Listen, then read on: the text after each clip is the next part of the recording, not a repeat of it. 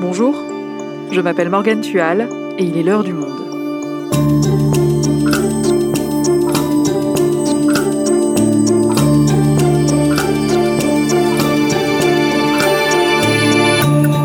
Aujourd'hui, retour sur le parcours hors norme du jeune et fougueux président du Burkina Faso, Thomas Sankara, assassiné en 1987 après quatre années à la tête de son pays. 34 ans après sa mort, l'ouverture du procès de cette affaire devait s'ouvrir le 11 octobre dernier, avant d'être finalement reportée à ce lundi 25 octobre.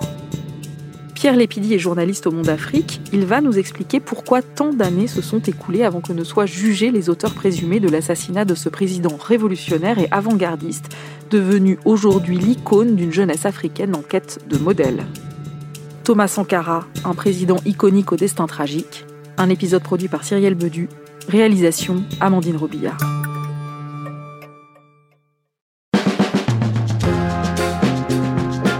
Nous sommes le 29 juillet 1987 à Addis Abeba, en Éthiopie.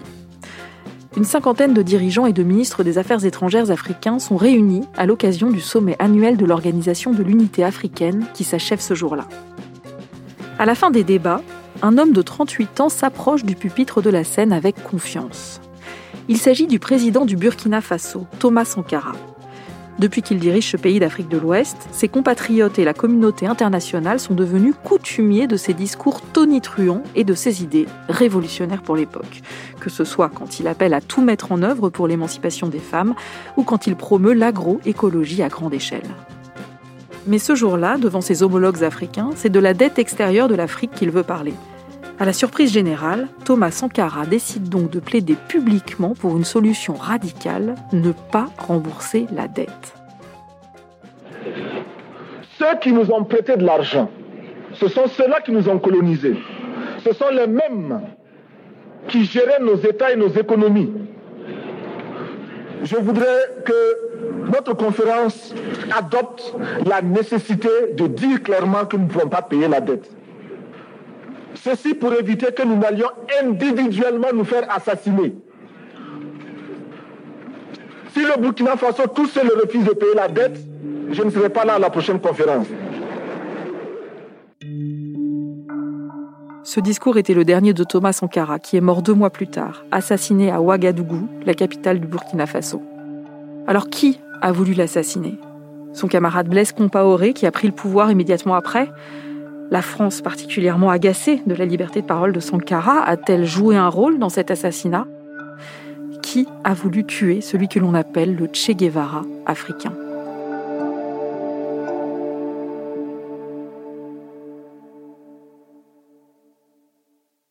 Pierre, tu as beaucoup écrit sur Thomas Sankara dans Le Monde. Tu as notamment publié une série d'articles sur lui, donc tu connais un peu ce personnage marquant de l'histoire africaine. Alors, avant de reparler des derniers jours de sa vie et des auteurs présumés de son assassinat, remontons un peu le fil de son histoire pour comprendre qui il était. Pour commencer, d'où vient-il? Dans quel environnement a-t-il grandi? Eh bien alors Thomas Sankara, il est né en 1949 à Yako, c'est un village qui est situé à, à une centaine de kilomètres au nord de Ouagadougou, et donc il est le fils d'un gendarme. Son père a notamment été un tirailleur, donc il a combattu aussi euh, lors de la Seconde Guerre mondiale. Et Thomas Sankara, petit garçon, il va se distinguer par un trait de caractère très particulier, à savoir qu'il est très intègre, parfois de manière un peu excessive, mais en tout cas, par exemple, c'est sa sœur qui m'avait raconté cette anecdote. Il surprend quelqu'un qui est en train de chaparder des sacs de ciment à un voisin. Et à ce moment-là, du haut de ses 10-11 ans, eh bien, il va aller voir la personne en question qui est donc en train de dérober les sacs et il va lui faire la leçon, la morale, en lui disant qu'on n'a pas, il doit pas voler, il doit travailler s'il veut acquérir ses sacs. Et la personne va l'écouter, va l'entendre, il va poser son larcin et puis repartir chez lui. Et donc Thomas Sankara, comme ça, toute sa vie va rester extrêmement intègre, détester les voleurs, détester les tricheurs. Et à l'école, comment ça se passe? Bah, Ça se passe plutôt bien. C'est quelqu'un qui est très curieux, qui s'intéresse beaucoup à la littérature. Ses parents rêvent de devoir rentrer dans les ordres, mais lui préfère se destiner à une carrière de médecin alors malheureusement pour lui, il ne va pas obtenir la bourse qu'il espère, et donc il va s'orienter plutôt vers une carrière de militaire. Et puis après le baccalauréat, il va être choisi pour suivre une formation d'officier dans une école interafricaine. Alors cette fois, c'est à Madagascar, à Antsirabe. Et donc là, il va passer un an d'apprentissage et au terme de cette première année, il va décider de lui-même de rester une année de plus pour rester au contact des populations et notamment des paysans euh, malgaches pour voir comment ils vivent, pour pouvoir les aider à construire un dispensaire, une école, etc. Et il va se passer un événement qui va marquer sa vie, c'est qu'en 1972, eh bien, il va y avoir une révolution populaire qui va chasser du pouvoir le président malgache, qui est Philippe Tsiranan à l'époque. Et donc, Thomas Sankara va réaliser à ce moment-là que rien ne peut arrêter la volonté du peuple lorsqu'il y a un soulèvement. Et lorsqu'il revient au Burkina Faso, donc en 1973, eh bien, c'est un homme complètement changé, modifié.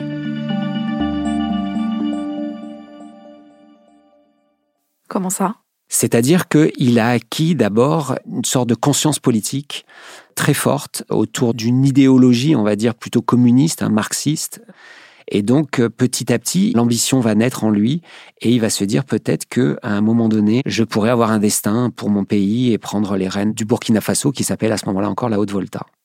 Et puis en même temps, bah, sur le terrain militaire, il s'illustre en 1974. Il y a un conflit frontalier entre le Mali et le Burkina pour une bande de terre désertique et le jeune officier Thomas Sankara va réussir une percée en ligne ennemie et donc ça va lui valoir le respect et l'admiration de ses supérieurs et en même temps des autres militaires. Et donc il devient comme ça une sorte de héros national dans ce conflit, cette guerre qu'on va appeler plus tard la guerre des pauvres. Et que fait-il après cette victoire? Il poursuit sa carrière militaire et il se rend au Maroc pour faire un stage de parachutisme et d'endurcissement. Et à cette occasion, il va rencontrer quelqu'un qui va changer sa vie, c'est Blaise Compaoré. Et à ce moment-là, ils deviennent inséparables. Alors, qui est Blaise Compaoré à l'époque? Alors, Blaise Compaoré, c'est aussi un militaire, comme Thomas Sankara. Lui, il est orphelin, hein, il n'a pas de famille, et très vite, il va être adopté par la famille de Thomas Sankara, qui va le considérer comme ben, un frère, un fils, quelqu'un qui participe à tous les repas.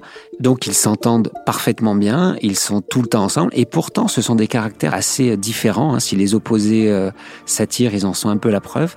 À savoir que Thomas Sankara est très expansif, parle fort, s'exprime plutôt bien. Blaise Compaoré, lui à l'époque, c'est plutôt un taiseux, c'est quelqu'un qui a un visage de cire, qui est toujours un petit peu en retrait, qu'on n'arrive jamais à percevoir ce qu'il pense et qui reste complètement silencieux. Et qu'est-ce qu'ils deviennent tous les deux? Alors à ce moment-là, au début des années 80, il y a une période d'instabilité au Burkina Faso, il y a quelques coups d'État qui se succèdent.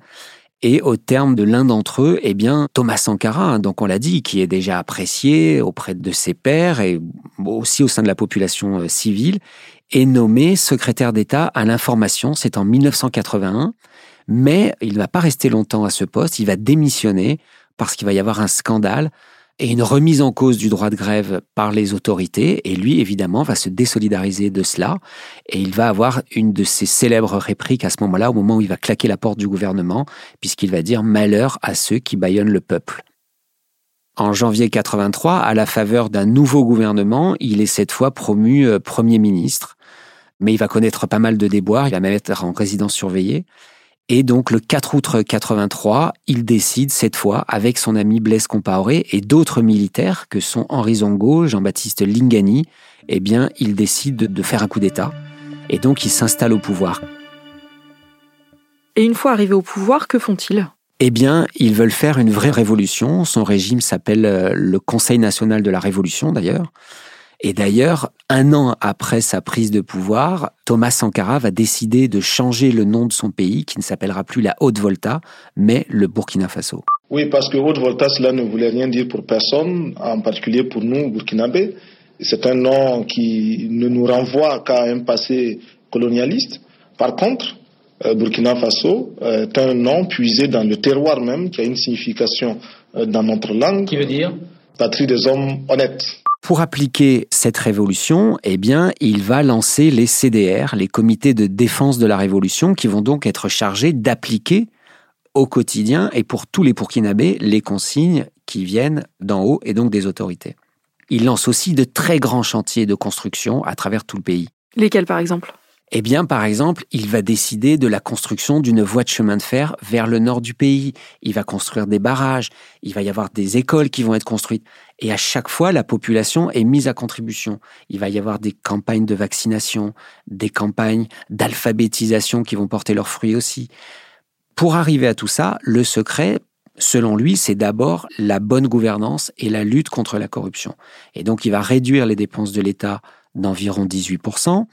Il va, par exemple, décréter que tous les membres du gouvernement n'ont pas à rouler dans des limousines, mais dans des Renault 5. Et donc, il va vendre comme ça toutes les limousines. Et donc, lui, le chef de l'État, aura aussi sa Renault 5. Thomas Sankara, il est tellement intègre que, par exemple, il a peur qu'on l'accuse de favoriser sa propre famille.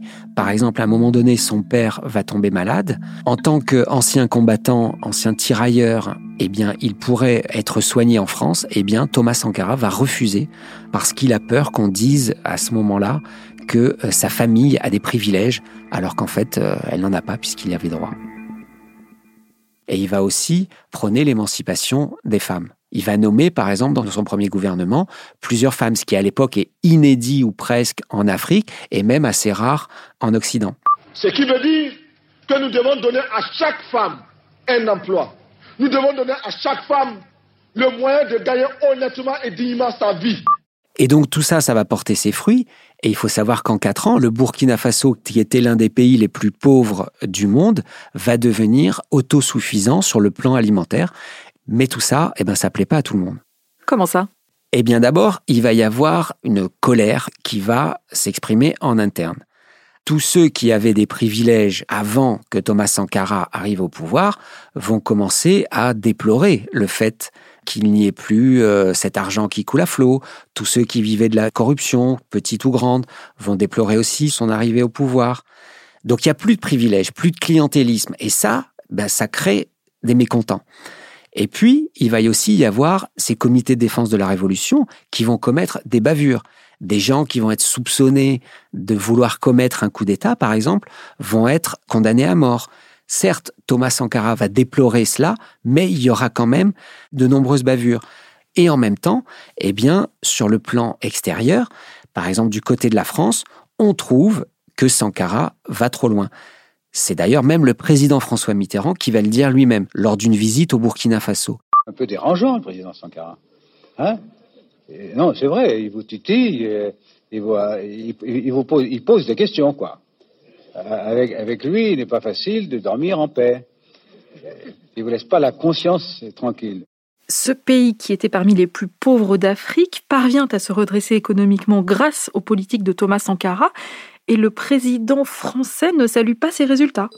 Non, pourquoi? Parce que en cherchant à rendre son pays autosuffisant et donc non dépendant des anciennes puissances coloniales, la France a peur que d'autres pays africains suivent le même exemple et que ce soit la fin de la France-Afrique. Alors, la France-Afrique, eh bien, c'est un système qui mêle diplomatie secrète et contrat juteux entre la France et les dirigeants de ces anciennes colonies. Concrètement, ça veut dire quoi?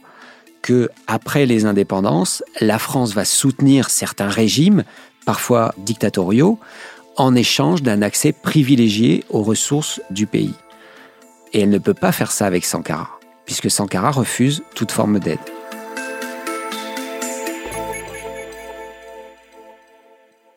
Donc l'étau se resserre autour de Thomas Sankara et Blaise Compaoré, qui est son meilleur ami et le numéro 2 du régime, est-ce qu'il le soutient pendant cette période compliquée? Oui, mais il va se passer quelque chose. En 1985, Blaise Compaoré, lors d'un voyage en Côte d'Ivoire, va rencontrer Chantal Terrasson de Fougères, qui va devenir son épouse. Et elle, elle vient de la haute bourgeoisie ivoirienne, et là, selon plusieurs témoignages, eh bien, les relations entre Thomas Sankara et son meilleur ami Blaise Compaoré vont commencer à se détériorer. Certains accusent la femme de Blaise Compaoré d'avoir mis en quelque sorte le verre dans le fruit, c'est-à-dire d'avoir dit à son époux tu mérites d'être le numéro un, et puis il y en a marre de manger de la bouillie et du soda tous les jours. Parce que à l'époque, eh bien, tous les deux, ils vivent comme ça, comme des ascètes, et elle, elle aspire à d'autres ambitions. Et Compaoré, il va donc être de plus en plus sollicité par des fonctionnaires parce qu'ils vont être agacés par cette révolution où il faut se serrer la ceinture, où il faut faire des efforts en permanence. Et donc, progressivement, Blaise Compaoré et Thomas Sankara vont s'éloigner l'un de l'autre. Et comment Thomas Sankara vit-il tout ça? Eh bien, il le vit assez mal, parce que il reste loyal à son ami Blaise Compaoré. Alors que plusieurs personnes le préviennent et l'alertent en lui disant attention, il y a des mouvements de troupes, il y a peut-être un coup d'État qui se prépare, etc. Mais il leur répond Personne ne doit toucher à un cheveu de Blaise. Il est mon ami. Je ne vais quand même pas arrêter mon meilleur ami. Donc il dit ça, mais en même temps, il dit Si vous entendez que Blaise Compaoré prépare un coup d'État contre moi, eh bien ce ne sera pas la peine de me prévenir car il sera déjà trop tard. C'est comme si il pressentait quelque chose. Tu veux dire qu'il savait qu'il allait être tué? En tout cas, il y a plusieurs éléments qui laissent penser qu'il savait qu'il allait mourir assez rapidement. Par exemple, quelques jours avant sa mort, il a, et c'est la première fois, une très longue discussion avec sa sœur Blandine, où il lui fait part de ses souhaits envers la famille, envers la patrie, comme s'il voulait léguer un dernier témoignage. Et en même temps, eh bien, Thomas Sankara va distribuer à plusieurs de ses collaborateurs la lettre que Che Guevara avait écrite à Fidel Castro en 1965, au moment où il a quitté Cuba. Et cette lettre, elle dit D'autres terres du monde réclament le concours de mes modestes efforts et l'heure est venue de nous séparer. Si un jour, sous d'autres cieux, survient pour moi l'heure décisive, ma dernière pensée sera pour ce peuple et plus particulièrement pour toi. Et donc cette lettre, il la donne à ses collaborateurs, certains s'en étonnent et l'interrogent, mais pourquoi est-ce que tu nous donnes ça? Et il répond de manière très énigmatique, comprenne qui pourra.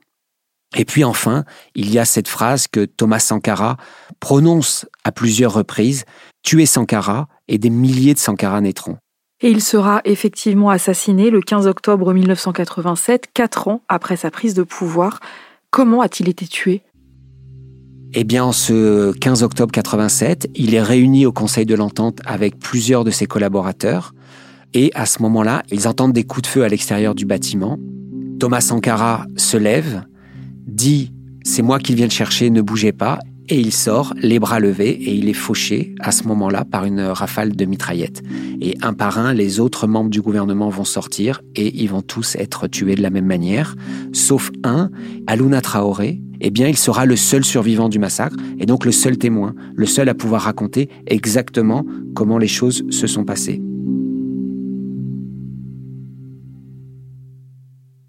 Et comment réagit la population après cet assassinat? Eh bien, la population ne sait pas à ce moment-là exactement ce qui s'est passé.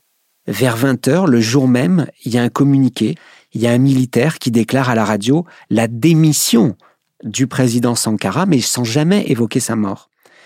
Et dans la foulée, eh bien, qu'est-ce qu'il fait? Il proclame la dissolution du Conseil national de la Révolution et la création d'un front populaire qui est dirigé par Blaise Compaoré. Et ce n'est que le lendemain qu'on va savoir que Thomas Sankara est mort, même si les conditions vont rester obscures à ce moment-là. Et donc après cette annonce de sa mort, eh bien Blaise Compaoré n'est jamais retourné chez les Sankara, il n'aura plus jamais rendu visite. Quand on lui demandera où il était le jour de l'assassinat de son ami, il dira qu'il avait une crise de paludisme et qu'il était alité parce qu'il était évidemment malade. Et qu'est-ce qui se passe après la prise de pouvoir de Compaoré? Eh bien à ce moment-là, on entre dans la période dite entre guillemets de rectification.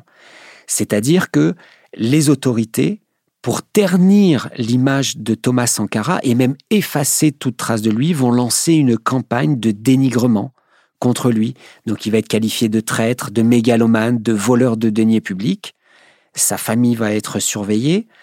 Et donc ce processus de rectification, eh bien, il va durer jusqu'en 2014.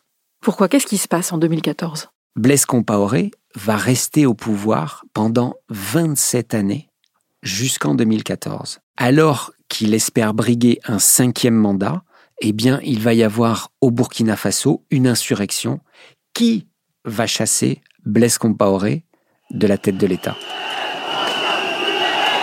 Il va être obligé de s'enfuir et de se réfugier en Côte d'Ivoire.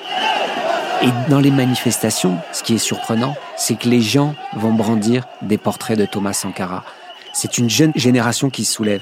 Et ils répètent cette phrase que disait Sankara, tuer Sankara, des milliers de Sankara naîtront, eh bien ils disent nous, nous sommes les milliers de Sankara.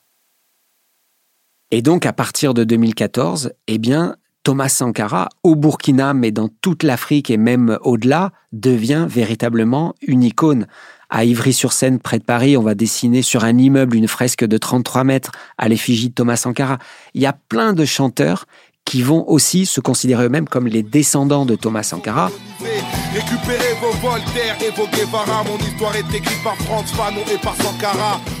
Donc le Burkina Faso et la diaspora africaine se réapproprient cette figure et c'est dans ce contexte-là que le procès est organisé. Exactement, parce qu'en fait, Mariam Sankara, qui est donc la veuve de Thomas Sankara, eh bien, en 1997, elle s'est constituée partie civile avec ses deux fils pour connaître toute la vérité autour de cette affaire. Mais cette enquête, évidemment, était impossible à l'époque. Il a fallu attendre 2014 et donc l'exil de Blaise Compaoré en Côte d'Ivoire pour que euh, la procédure soit véritablement enclenchée. Alors cette procédure, elle a connu plusieurs étapes, dont une qui était quand même importante, c'est que les corps de Sankara et de ses compagnons ont été exhumés. Et une autre étape importante de l'enquête a été en novembre 2017. Eh bien, Emmanuel Macron s'est adressé aux étudiants burkinabés, c'était à Ouagadougou, et lors de son discours, eh bien, il a promis l'ouverture des archives françaises sur la mort de Thomas Sankara. Selon Benewende Sankara, qui est membre du collectif des avocats de la famille, eh bien, il y aurait des éléments qui impliquent d'une manière ou d'une autre des personnalités françaises jusqu'au plus haut sommet. Ça voudrait dire qu'il y aurait peut-être un lien entre François Mitterrand et la mort de Sankara, mais ça, c'est la justice burkinabé qui va le déterminer. Et qui est sur le banc des accusés à ce procès pour assassinat? Eh bien, il y a 14 prévenus qui sont accusés de complicité d'assassinat, de recel de cadavres et d'attentat à la sûreté de l'État. Il y a toutefois deux absents, Blaise Compaoré, qui ne risque pas grand-chose parce que depuis son exil en Côte d'Ivoire, eh bien, il a acquis la nationalité ivoirienne et il n'y a pas d'accord d'extradition entre les deux pays. Et parmi les absents, il y a aussi Hyacinthe Cafondo, qui est le présumé chef du commando qui aurait assassiné Thomas Sankara. Néanmoins, il est très important je pense, que ce procès ait lieu pour que la population burkinabé, pour que le peuple burkinabé connaisse la vérité, connaisse exactement ce qui s'est passé et que ce procès peut servir de catharsis. Merci Pierre. Merci à vous.